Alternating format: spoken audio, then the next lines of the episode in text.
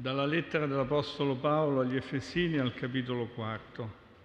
Fratelli, io dunque prigioniero a motivo del Signore vi esorto, comportatevi in maniera degna della chiamata che avete ricevuto, con ogni umiltà, dolcezza e magnanimità, sopportandovi a vicenda nell'amore, avendo a cuore di conservare l'unità dello Spirito per mezzo del vincolo della pace un solo corpo e un solo spirito, come una sola è la speranza alla quale siete stati chiamati, quella della vostra vocazione. Un solo Signore, una sola fede, un solo battesimo, un solo Dio e Padre di tutti, che al di sopra di tutti opera per mezzo di tutti ed è presente in tutti. A ciascuno di noi tuttavia è stata data la grazia secondo la misura del dono di Cristo. Per questo è detto, ha sceso in alto, ha portato con sé prigionieri, ha distribuito doni agli uomini.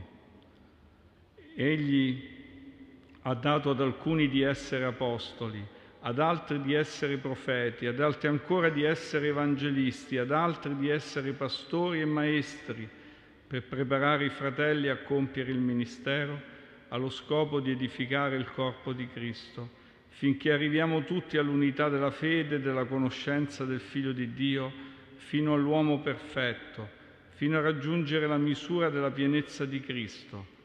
Così non saremo più fanciulli in balia delle onde, trasportati qua e là da qualsiasi vento di dottrina, ingannati dagli uomini con quell'astuzia che trascina all'errore.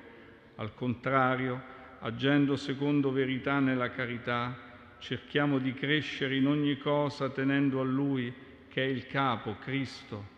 Da Lui tutto il corpo, ben compaginato e connesso, con la collaborazione di ogni giuntura, secondo l'energia propria di ogni membro, cresce in modo da edificare se stesso nella carità. È parola del Signore.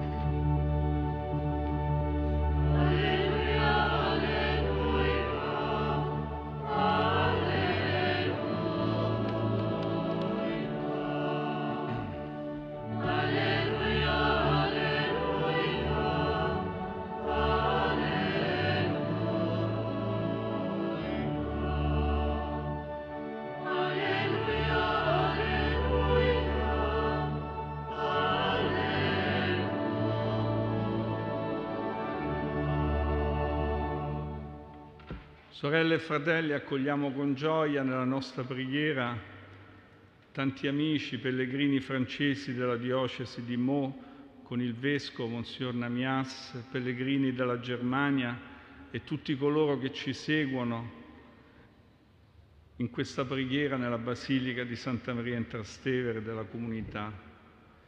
Oggi è la vigilia della memoria di Sant'Egidio, memoria che domani riunirà tutte le nostre comunità in una preghiera universale. E abbiamo ascoltato l'inizio del capitolo quarto della lettera di Paolo agli Efesini che si apre con un appello all'unità della comunità. L'unità per l'Apostolo è la condizione perché la comunità esista. E il suo appello è una parola che lui sente con particolare intensità per essere stato, lo abbiamo ascoltato, prigioniero a motivo del Signore, prigioniero di Cristo per voi pagani. Paolo ha sofferto per l'unità. Nella stessa lettera agli Efesini aveva spiegato, con l'immagine del muro, il superamento avvenuto nella comunità della separazione che divideva gli ebrei dai pagani. Quel muro era stato abbattuto dal Signore nella comunità stessa. Paolo ha sofferto per promuovere questa integrazione e lo dice con chiarezza. Sono stato prigioniero di Cristo per voi pagani, ma è il primo a sentirsi parte di questa comunità riunita dal Signore. A ciascuno di noi è stata data la grazia secondo la misura del dono di Cristo, cioè Paolo si sente e si proclama parte del noi, non fuori da questo noi. La lettera introduce l'immagine di un nuovo popolo di Dio, un popolo che ha bisogno di mostrare questa novità. Comportatevi in maniera degna della chiamata che avete ricevuto, con ogni umiltà, dolcezza e magnanimità, sopportandovi a vicenda nell'amore e avendo cura di conservare l'unità dello Spirito per mezzo del vincolo della pace. Un solo corpo, un solo Spirito, ma oltre a questo una sola speranza, un solo Signore, una sola fede, un solo battesimo, un unico Dio e Padre di tutti. La qualità della relazione fraterna con gli altri, dei fratelli e delle sorelle, è fondata sull'unità della fede, non sul carattere, non sul, soltanto sul modo di comportarsi, ma sull'unità della fede, dal battesimo a Dio stesso. Ed è un discorso impegnativo che non riguarda soltanto, diremmo, delle qualità relazionali tra i membri della comunità, ma un fondamento di fede. E così ogni fratello e sorella della comunità sono in relazione con la comunità tutta, e con ogni fratello e sorella singolarmente della stessa comunità. Ma questa unità è anche caratterizzata, dice l'Apostolo, dalla diversità. L'attenzione è su ciascuno. A ciascuno di noi è stata data la grazia secondo la misura del dono di Cristo, cioè ogni fratello e sorella riceve e ha ricevuto doni da Cristo e così fa l'esperienza di essere con la sua stessa vita e con i doni ricevuti, parte del popolo nuovo.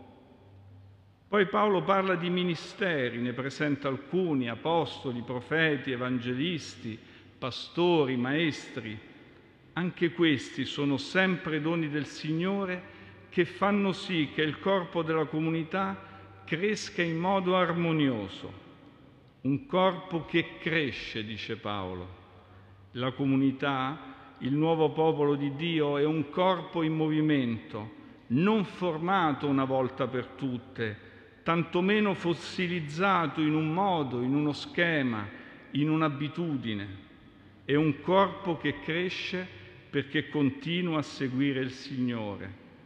È un corpo alla sequela di Gesù, in movimento dietro a Lui, nelle vie del mondo, nell'incontro con tante diverse situazioni e la crescita è verso Gesù, che è la testa, che è il capo di questo corpo fatto di tante diversità, ma ricondotto da Gesù stesso all'unità. È in Gesù che le tante membra del corpo, cioè del nuovo popolo, trovano l'unità. Ognuno mettendo la propria energia, dice l'Apostolo, l'energia di ogni membro ed è una crescita nell'amore, l'unica legge, l'amore, che regola la vita di quel corpo nuovo che è la comunità, che è la Chiesa. Sorelle e fratelli, la preghiera di questa sera ci dà anche l'occasione di ricordare un carissimo amico e fratello della nostra comunità, il cardinale Carlo Maria Martini, di cui oggi è l'anniversario della morte.